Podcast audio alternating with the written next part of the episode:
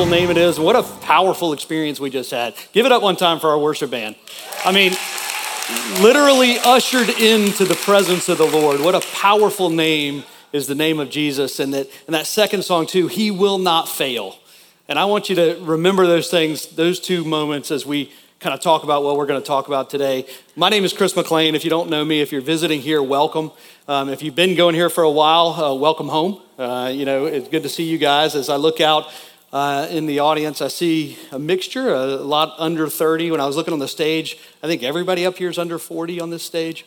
Uh, I've been feeling my age. I've been an elder here for about fifteen years. Um, and when I first uh, took on that role, I, I really was uncomfortable with it. I was like an elder. I, I was I felt young.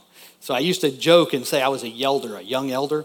Well, over the last year or two, I've really have been feeling my age. And so if you folks that are over forty, you kind of know that too. You wake up and, and you just hurt. You know, you go to get out of bed. It just, it literally, it just hurts. If you're under forty, you don't understand what I'm talking about, but you will. Well, last week I felt my age too because Paul got up here And and he started talking about all the young bucks that had been teaching in the weeks before. And I, I recognized immediately, he's not talking about me. He's talking about all these other people. And I, and it was kind of purposeful. He said, hey, Chris, I, I want to speak this week. I was supposed to speak last week. And he said, no, I want to speak this week. You you take next week. And I said, okay. And so I got in here and I immediately he launches into this young bucks thing. And I thought, oh, man, is that why he wanted me to wait? Because he really couldn't link me in with those. So feeling my age, uh, I wish that I could tell you this morning I didn't feel my age, but I did because I was talking to my wife, Stacy, who, who many of you know, and, and I was telling her, you know, I may change up my notes a little bit. I feel like the Lord's telling me to do something maybe a little different. I said, I'm going to take my Bible up there because I might actually read from the Bible. And she said, oh, are you sure? I said, yeah, I mean, it's the Word of God. Yeah. She No, no, but are you going to be able to read from the Bible on stage without glasses? And I said, well, I don't know. I'm going to try. So I actually am going to veer a little bit from my notes. I want to read, it's a verse that's in the notes at the end, but I think with the worship moment that we just had and, and what the Lord's been laying on my heart the last couple days as I really refine this for you guys, I want to I want to read this verse to you because this really is the tone for the whole message. And I think it's the tone to put into context the messages that we've been hearing over the last five or six weeks. And so I'm going to read this if I can from the Bible. If not, I have my large print notes next to me. Come to me, so this is Matthew chapter eleven, twenty-eight. Come to me, all who labor and are heavy laden, and I will give you rest. Take my yoke upon you and learn from me, for I am gentle and lowly in heart, and you will find rest for your souls. For my yoke is easy and my burden is light. So think about that as we kind of go through this today. You know, this is kind of in context with what we've been speaking about these last few weeks, these plot lines. I have really enjoyed this series, and I hope you have too.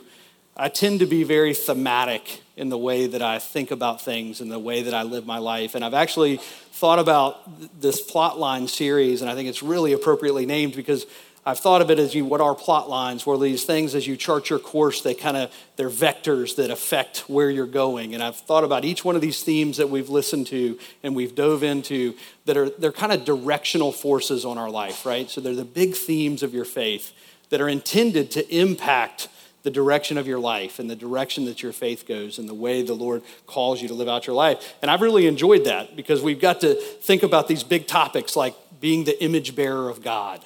I mean, that's a big deal when you realize that God has created us to bear his image and to wave his flag amongst all the people.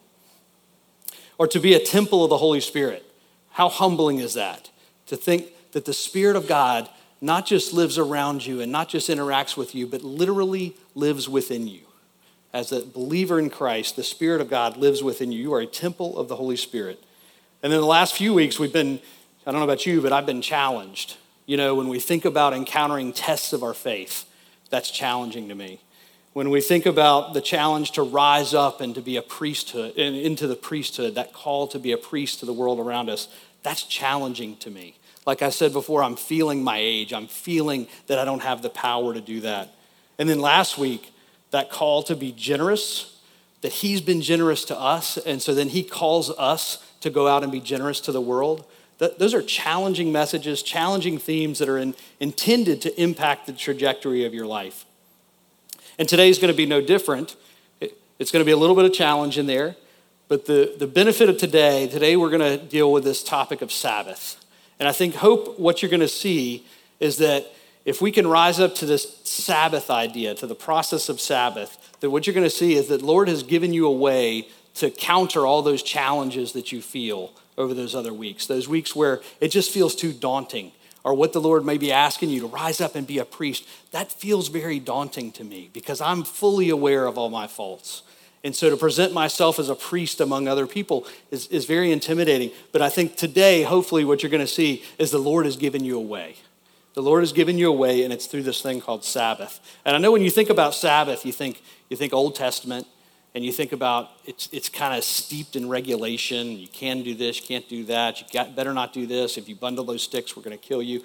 You know, all these things that don't really make a lot of sense to us. You, you read those Sabbath decrees in the Old Testament, and you say, Lord, what are you doing here?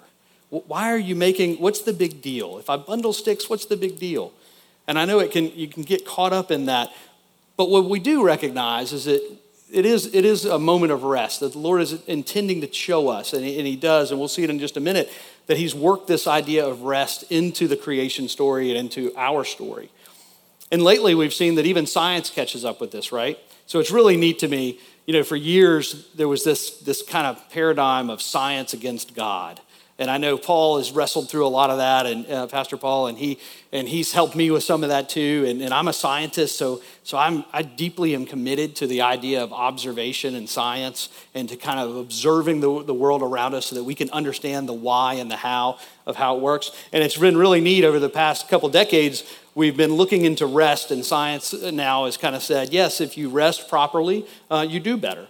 And we know that if you get the proper amount of rest at night. Uh, the average person who gets the adequate rest at night will will live seven years longer. That's if we look back and observe, those people who rest, you know, a good seven, eight hours a night tend to live seven years longer than everybody else. We've also recently, this has been over the last four or five years, been really diving into this idea of Sabbath and this this idea of one day a week. And what's been interesting in that, and this has kind of come about when we've been trying to tackle these idea of well-being and, and mental wellness and physical wellness. You know, as you deal with the, all the stresses around in our community and the medical community, this has been a big topic. How do we encourage people to be well? Uh, and what they've noticed is that that one day a week of rest is very beneficial. And what's interesting is that especially when it's, ta- when it's tied along to a relig- religious observance, that it's even more impactful. That we see things like physical wellness is better. Some of the metrics we measure physical wellness with improve with a day of rest tied to a religious observance.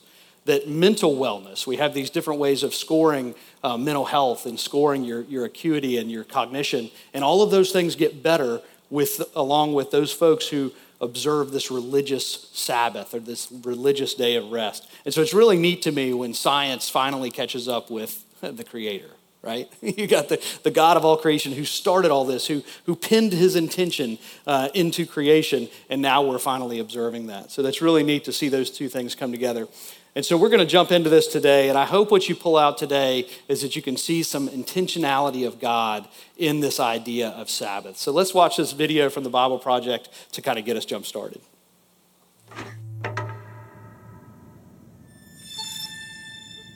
The number seven is a big deal in the Bible. Yeah, in biblical Hebrew, the word seven is connected to the idea of fullness or completeness. And that's something we all long for, but don't often experience. Instead, we find ourselves working endlessly, fighting back chaos with no real rest. Yes. Now keep all that in mind as we turn to Genesis one in the Bible. It begins with darkness and disorder, but then God speaks to bring about light and order so that life can flourish. And this happens over the course of six days. Each day is marked with the phrase, there was evening and there was morning. But on the seventh day, something special happens. God stops and rests. Right. Creation is brought to its completion on the seventh day. And that phrase, there was evening and there was morning, it doesn't appear on day seven. It's like a day with no end. On the seventh day, God's presence fills his creation. The land provides for all of God's creatures, including humans, who are appointed to rule the world with God forever. Kings and queens of the seventh day rest. I can get into that. But the humans are deceived by a dark power, and they forfeit that rest. They're exiled into the wilderness, where they have to work as slaves to the land. Until they die and return to the dust from which they came. But God wants to restore humanity back to that seventh day rest. So he chooses to give the family of Israel that experience of ultimate rest so they can share it with others. But how? They're in Egypt, slaves to an oppressive empire who's grinding them into the dust. So God confronts Egypt and he liberates the Israelites, taking them through the darkness and chaos on the way to the promised land. Now, while they're on their way, they find themselves in the wilderness. It's easy to get lost, life is a struggle, they're not in the land of rest yet. But while they're on the way, God invites them in the wilderness to start living as if they're in the promised land. But how do you practice the future rest in the wilderness? Well, God tells them that every seventh day they are to stop their work, or in Hebrew, to Shabbat, so that they can rest and enjoy God's good world. So take a whole day to live as if the ultimate rest has already come. Yeah, this is the Sabbath, celebrated every week on the seventh day. But there's more. The Sabbath is just one of seven festivals that Israel practiced every year, each one anticipating that seventh day rest. That is a lot of sevens. And there's even more. Every seven years, the Israelites were to liberate slaves, forgive debts, and let the land rest for a whole year. And then, every seven times seven years was the ultimate seventh day rest, called the Year of Jubilee. If anyone had lost their land or gone into debt, all was forgiven, everything restored. Wow, so the Sabbath, these feasts, the Year of Jubilee, it's all pointing towards the hope of future rest. Right. Now, when the Israelites went into the land, they forgot their God, and so they forfeited their chance for rest in the promised land. They're exiled and enslaved again by an oppressive nation, led back into a world of chaos and disorder. But Israel's prophets said that their exile would end one day and that the ultimate jubilee of freedom and rest would come, but generations go by and they're still waiting. It's at this dark point in the story that Jesus appears, and he launches his public mission on a Sabbath day. Yeah, he read aloud from the scroll of Isaiah, saying that it was time for all captives and slaves to be released because this was the year of the Lord's favor. What did he mean, this is the year of the Lord's favor? He was talking about the ultimate jubilee. Also, Jesus is claiming that seventh-day rest would come through him. Right, he said that he was the Lord of the Sabbath, and he confronted disorder and darkness in all of its forms, liberating people from sickness, sin, even from death itself. Yet, Jesus was killed, so even his work was undone. Well, it seemed that way. But notice, Jesus timed his death to take place at the end of the week. His body rested in a tomb during the Sabbath, and on the eighth day, he rose from the dead. Oh wait, the eighth day? You mean the first day of a new week? Exactly. Jesus' resurrection was like the first day of a new creation, where God's light and life broke into the darkness. So because of the resurrection, we have hope in God's promise of future rest. But we're not there yet. It's like we're still in the wilderness, where we experience struggle and pain. But as we journey towards that ultimate seventh day, Jesus invites us to experience a taste of real rest now, by following him. Or in his words, "Come to me, all you who are weary and burdened, and I will give you rest." So there you hear it again, that Jesus referencing himself as that seventh day rest, and, and that entering into relationship with him is how we achieve that. So I hope through that video and through our talk today, we can kind of focus on three key issues around Sabbath, because Sabbath is one of those things that, you know, at least in, in my upbringing in the church and, and early in my faith, wasn't talked a whole lot. I, I didn't I didn't talk about this much, or I wasn't taught it much. It wasn't until about nine years ago when the Lord really convicted me uh, of it. I was I was doing some work at my house, and I had some friends over uh, to to help me. And as as they left, I was uh, the Lord really impressed upon me. He said, "Hey, do you know if today was their day of Sabbath?" And uh, and so that really, he challenged me with with understanding Sabbath and kind of really holding it in reverence. And so since that time, I've been off and on trying to tweak what I do on my Sabbath experience to, to honor him and to understand why. And so through the video and through the talk today, I hope there's three things that we can focus on. One is the priority of Sabbath. Is it a priority, and should we engage it? Uh, number two, what is the process of Sabbath? Uh, and then number three, what's the purpose? Uh, what should we be doing on that day of, of Sabbath? And so if you go back in the Old Testament and you look at why this came about, and, and they make a reference to it to, here, you can see that even in creation, the Lord didn't have to do everything in six days. And then on the seventh day rest. He didn't have to do that. He could do whatever he wanted. He certainly didn't need rest. You know, the Lord is all-powerful. He doesn't need rest. And so that idea that he wove that into the creation story should should tell us something. And then as you see, and when, as they mentioned, when God brought the nation of Israel out of captivity in Egypt, and he brought them out into the journey into the into the desert, he began to show them how to live and how to do these things under, under his banner. And he takes Moses, and, and you can see in Exodus chapters twenty through thirty-one, he calls Moses up onto the mountain, and for forty days and forty nights, he goes into painstaking detail with Moses of here are the things you should do. This is what the nation of Israel should look like. This is what my people should look like to the nations around them. And he talks about things about the Ten Commandments, and we all know those. And how the first three commandments, he talks about how we how we approach God, and then the fourth is is honoring the Sabbath, and the and the last six talk about how we interact with the world around us and with man around us. And for those times of explanation, he explains everything down to the smallest detail, like the altar and the tabernacle, and he talks about the Ark of the Covenant and the composition of the oil. I mean, he goes into the to the detail of describing the oil that they would use for healing and the oil that they would use to, to burn in the lamps inside the tabernacle. And then at the end, he talks about the clothing the priests will, for an entire chapter, he talks about the clothes that the priests will wear. And then when he's done with all that, and he's explained these things in detail to Moses, and Moses says, okay, Lord, I've got this. Right before he's going down back to the nation of Israel to explain all these things to him, God says, wait, stop. I want you to know this, and this is Exodus thirty-one. He says, you are to, and this is God's words now to Moses, you are to speak to the people of Israel and say, above all, you shall keep my Sabbaths. For this is a sign between me and you throughout your generations, that you may know that I, the Lord, sanctify you. It is a sign forever between me and the people of Israel that in six days the Lord made heaven and earth, and on the seventh day he rested and was refreshed. And so if you think back that, the Lord's telling him, he's told Moses all these things, go do all these things. This is what it looks like to be in the nation of Israel. This is what it looks like to be my people, a people called after my name. And then he says, wait, before you go tell them all that, I need you to get this one thing. I need you to understand this, just this one thing. Honor the Sabbath. And then I'm going to sanctify you through honoring the Sabbath so that you can achieve all those other things that I've told you. You want to get the other nine right? I need you to do this one right. I need you to honor my Sabbath. And as the video kind of showed you, and, and I've been saying too, God has woven this idea of the Sabbath. It's not just a day of rest. It's not just a day of idleness or, or to put off work. It's actually woven into the rhythm of creation, both into the seventh day of creation, and then he tells the nation of Israel to honor it on the seventh day of every week.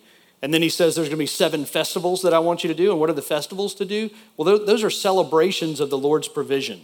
Again, you know, kind of a symbol of what the Lord is ultimately going to be providing later. And then if you think about that seventh, seven, or the seven years, the sabbatical, where we get the word sabbatical, that's where The, the Lord told the nation of Israel to rest the land. So after you'd plant for six years and then you'd give the land a, a year off. And on that seventh year, you would forgive debts and people would be made free of their debts. And then you'd have the seventh seven year, that year of Jubilee, which was the, the ultimate freedom, the ultimate display of freedom from rule and regulation and maybe past mistakes, because all debt was forgiven, the land was rested, there would be, they wouldn't harvest uh, from the fields. Uh, and then also any land that was taken in exchange of debt would be reverted back to the original ownership. And so this was kind of the ultimate manifestation of freedom for the Jewish people. And even Jesus proclaimed that when Jesus stepped on up to the altar, uh, you know, into the, in the synagogue when he was initiating his ministry, he quoted Isaiah sixty-one, which is that, that passage about ultimate freedom. So we see through all of this, this idea of the seventh day rest, or the rest that, that Christ brings, um, is above all. So the priority here, should we obey the Sabbath? Clearly the Lord is conveying to us, above all else. Honor the Sabbath. So in case you think this is only Old Testament, I wanted to say, well, what, is, what does Jesus say about the Sabbath? How does he tell us to interact with it? And just after that scripture that I read earlier in Matthew eleven, just after that, Jesus walks into a field and he's confronted by the Pharisees about the Sabbath. So this is Matthew twelve, and it says, at that time, Jesus went through the grain fields on the Sabbath, and his disciples were hungry, and they began to pluck heads of grain and to eat.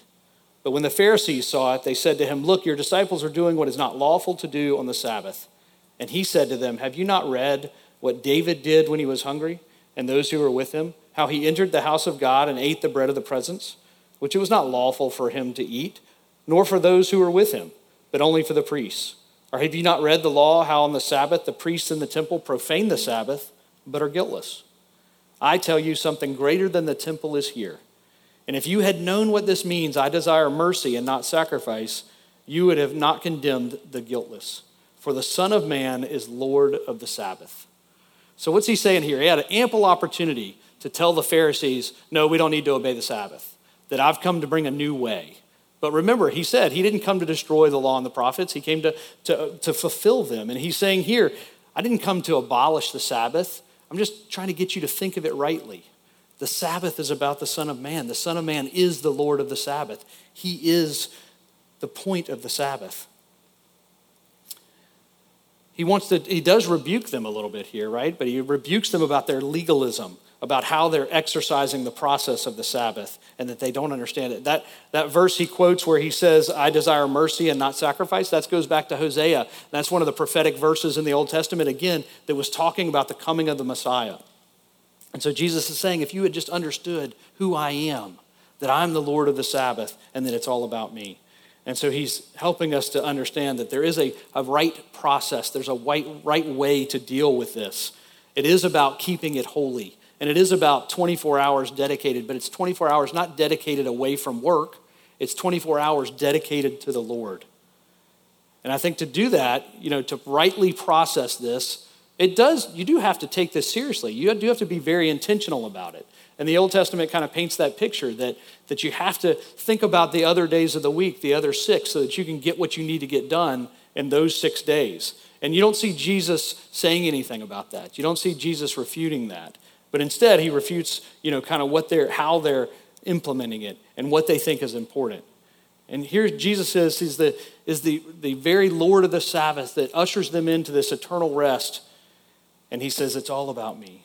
And the Apostle Paul says the same thing. Put this in context, and this is in Colossians.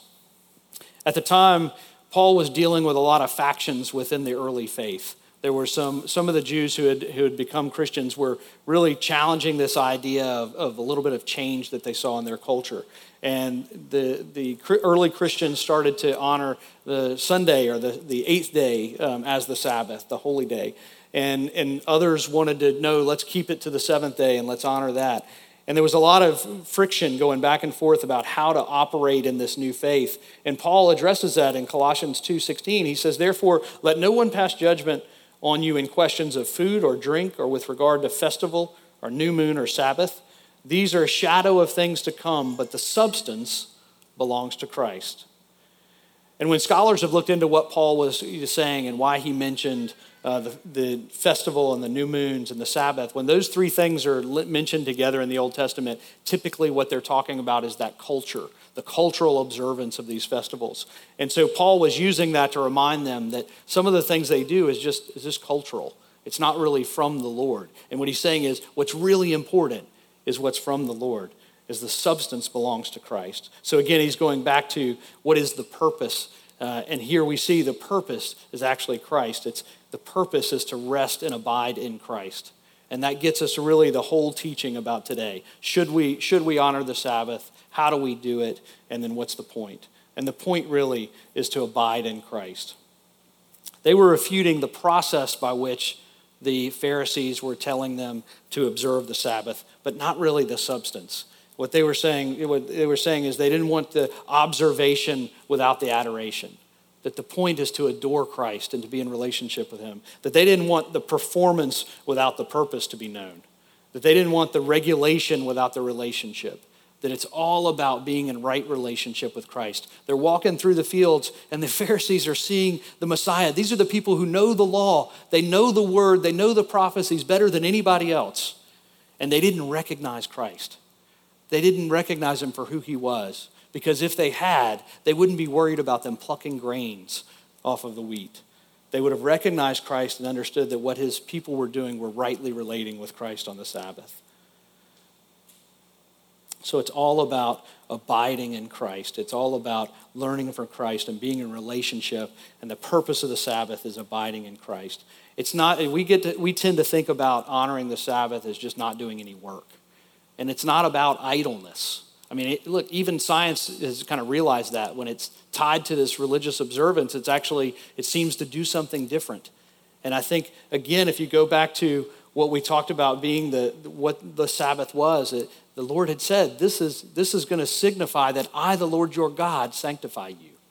And when you enter into this time of being rightly related with me and abiding with me, then I can take over all those things that you felt you weren't doing adequately. All those, all those hindrances that you felt, that challenge you felt over these last weeks as we've encountered some of these themes, uh, the Lord says, just give those to me. Give those to me and I will give you rest.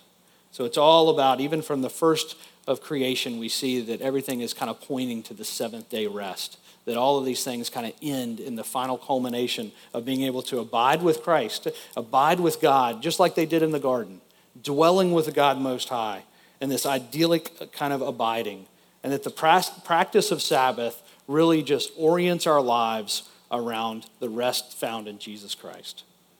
And that he, you know, his death, his, his rising again, and his ascending up to the Father was all just to show the coming of the rest that we're going to experience. But right now, it's kind of a already not yet. You've heard that experience, you know, people say that in, in our Christian faith, that, that Christ has done these things, but we're still here on this side of eternity, so we don't quite we don't quite see how to do that. Well, the Sabbath helps you with that. If you'll orient that twenty-four hour period to being in relationship with Christ, then you can enter into that rest.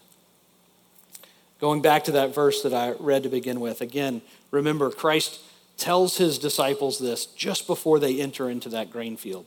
Just before they go in, he knows they're about to be challenged on this idea of Sabbath. And I want to reread this after hearing what we've just heard. He says, "Come to me, all you who labor and are heavy laden, and I will give you rest. Take my yoke upon you and learn from me, for I am gentle and lowly in heart, and you will find rest for your souls. For my yoke is easy and my burden is light." So this, this abiding in Christ leads us to that rest. When you when you read about the yoke in the Old Testament, the yoke typically tended to talk about the law. Uh, and that was one of the references that was always used. So what Jesus is saying here is that you guys have felt the weight of living under this law without being able to realize the benefit of the law. And that there's always a benefit of the law. The law is not just for the onerous observation of the law. The whole point of the law it, it, it, before Christ was to point to what was coming. And so here Jesus is saying, I'm here. So this is the new yoke. This is the new observation. This is how you need to do it. Come and do what I show you. Enter into relationship with me, and I will give you rest.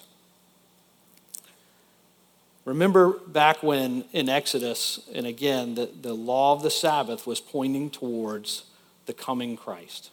It was coming. It was pointing towards that rest that could be achieved. And so when you go back and you think about that Exodus verse again, you are to speak to the people of Israel and say, above all, you shall keep my Sabbaths, for this is a sign between me and you, that throughout your generations, so yes, even now, throughout your generations, that you may know that I, the Lord, sanctify you. That if we enter into that rest, that relationship with Christ, that he will make us over. He will enable us to do all these other things. It's his job to perfect us. It's his job to, to be the author and the perfecter of my faith. And he said, I, the Lord, will sanctify you. And just as that second worship song we, t- we sang says, he won't fail. He will be diligent. He will succeed. So enter in this with him and accept his process of honoring the Sabbath. So we've talked about the priority of it. It's above all. We've talked about the process that we, he's calling us to kind of rightly orient our lives. You know, a lot of people argue whether is it twenty-four straight hours? Is it, you know, can I do two and a half hours a day? Can I do three hours a day? Uh, to me, the Lord says, orient your life. And if I'm orienting my life, well, then then he's calling me to carve them some things out and to and to put all of the other days into subjection to that seventh day. And so he's calling us to have twenty-four hours set apart, but devoted to the Lord. It's not about what you do, don't do. It's about what you are going to do. See, the Pharisees got it wrong. They wanted to talk about what you weren't supposed to do. Everything was about what you're not supposed to do. And they're sitting around waiting for people to mess up. And the Lord says, no, no, it's not, it's not about what you're not going to do. It's about what you are supposed to do. Devote to the Lord. And then the purpose is that relationship with Christ, abiding in Christ. Set twenty-four hours a week to abide with Christ, to be in relationship with him. And this has all been about, you know, the why. I haven't gotten into too much about how, because there's some danger in that. If I explain to you how, you know, how I approach the Sabbath and how my family approaches the Sabbath, then you, you might be tending to have the, that prescription in your life and to go and, and devote that, and to put that into place in your life. And that's not what it's about. It's about how is the Lord calling you into devotion with him? It's the but the why is the most important, because if you just start doing this with him, because I know most of us don't, most of us don't. But if you will just start and take that first step into those waters and allow him to part that water for you, he will do it. It's all about what are the things that stir your affections to the Lord. So as you start engaging in this, if you start thinking, okay, yes, I want to do this. I want I want to go into this with the Lord. Then just think about, does this stir my affections for the Lord or not?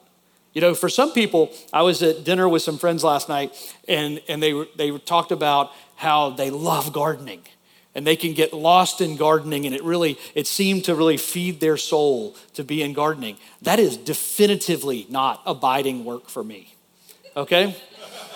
Abiding work for me is hiring a gardener.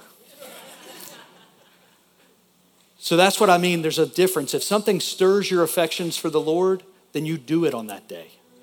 If something feels like work, don't do it on that day. If it feels like a distraction away from the Lord, don't do it. But if it draws you closer to the Lord, whether it's serving somebody else, and it might even be, it might even be something difficult that you're doing, but if it stirs your affection for the Lord, if it makes you feel a, uh, closer to him, if you hear his voice speaking to you when you're doing it, by all means, do those things on the Sabbath. So we're about to enter into expressions, and I'm going to take a few minutes to set this up, because I think, you know, expressions of worship, what we do at the end of our service, is not just a, it's not just a, you know, kind of a conclusion to today's services. What we're really doing with expressions is that you take what you've heard, you take the challenges of God, you take the insight of God, you take the insight from his word, and then you do something with it.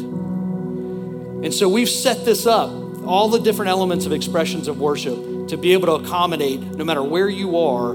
It's got some response that you can give. And so maybe today, that, uh, that idea of abiding in Christ, you're like, brother, I don't even understand what you're talking about. I have a hard enough time abiding with my family. How am I supposed to abide with somebody who's not even really, not there physically? Well, if you don't understand what I mean by that, oftentimes it's because you, you've got to, you've got to get over that hump with the Lord, and you've got to actually acknowledge that Jesus is Lord, and you give your life to him, and you say, Lord, I want to be your child. And he has said, you don't have to get it right. You don't have to do anything right. All you have to do is acknowledge that you need me and declare that I am the Lord of your life. And so if, if that's where you are today and you don't understand what it means to be in relationship with Christ, during expressions of worship, I want to invite you. We've got pastors in the back in the prayer section. I want to invite you to go back with them, because I want to invite you to enter into prayer with them. with them right there alongside of you. And I'm going to lead you in prayer in a minute that's going to lead you through this too, if you just want to stay in your seat. But there's something powerful to getting up, walking back, and declaring to the Lord, yes, you are my Lord.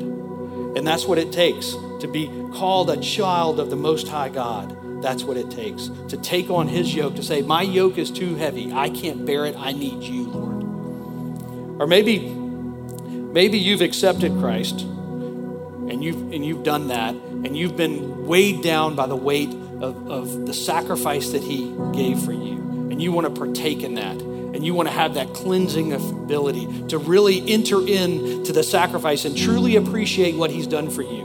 And you want to come up and we're going to offer you the bread and we're going to offer you the cup. And this is where Jesus says, I am laying it all out for you. On that sixth day, he laid it all out for us. He took on the ultimate sacrifice of breaking his body and pouring out his blood so that you could enter into that rest. And if you want to commemorate that and you want to have memory of that today and make it real, that his rest is not fake. His rest is not just some, some pie in the sky idea, that it's real for you today. Come up and take the bread and take the cup and recognize and remember that Christ gave it all for you to enter into that rest. That's what it's all about. His coming, his death, his resurrection was all to bring you to this point to say, yes, Lord, it is all you. It is nothing in me. It is all you. And that's the point of the bread. That's the point of the cup, is to remind us that he did it all. And maybe for you, you can't even do any of that because you walked in here today with something so heavy, so weighing on your soul, something that you just can't put down, that is standing between you and an eternal God. It's standing between you and the peace and the freedom of that true Jubilee. And there's something that you just need to give him. And you know what he says? He says, come, come, I will take it. So we've got a cross up here that you can come and you can write anything you want on those pieces of paper. And I would encourage you to pin that to the cross. This is a way of physically remembering that Jesus says, come to me, all who are heavy laden, and I will give you rest. And the way to enter that rest is to pin that burden on that cross and say, Jesus, this is yours. I don't want it anymore. And then pray that he helps you not take it up again in the future.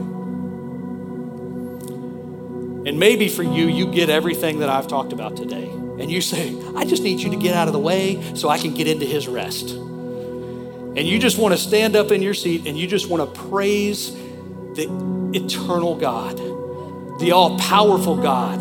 And you're ready for the worship band to come back on here and for this little man to quit droning on so that we can get on with being in the presence of God. And maybe that's what you want today. So I want to encourage you, if you don't do anything else, stand where you are, raise your hands, and enter into his presence and worship my God on high. Father, as we enter this moment, you have challenged us today again, but you have not challenged us into something that you have not equipped us to accept. Father, this idea of Sabbath and, and really orienting our entire rhythm of our lives around you is important, and it is above all. And so, Father, as we enter into this ex- moment of expressions, I just pray, Father, that you would help us. Help us to see how you are calling us to be equipped. And Father, for those of us who maybe don't know you or are just getting into this faith journey and don't, don't understand what's next, they've heard your call, they want to respond, and they don't want to, they don't know how. Lord, I accept that I need you. We accept, Father, that we can't do this without you. We also acknowledge today, Lord, that you have never called us to do so. You have never called us to be alone in this. You have never called us to do this in our own power. You have never called us to work this out on our own, but yet to accept the provision that you have given us. So Lord, we acknowledge to you today that we are fallen, that we are sinful, that we are apart from you. And just as your word tells us, Lord, we acknowledge that we can come to you for rest. And so Lord, we now acknowledge your preeminence, Lord. We acknowledge that Jesus is the Son of God, that he came to take on our burdens and to take up our heavy yoke and to give us his. We acknowledge that his way is better and that we can't do it without you. And we acknowledge you as Lord today, Jesus. Come be Lord of our life and give us rest. And so, Father, we thank you for all that you've done for us today, for, for showing us the light, for showing us how your seventh day rest is so important, but that we are invited to walk out that seven-day rest for the rest of our lives. We love you, and we thank you in Jesus' holy name.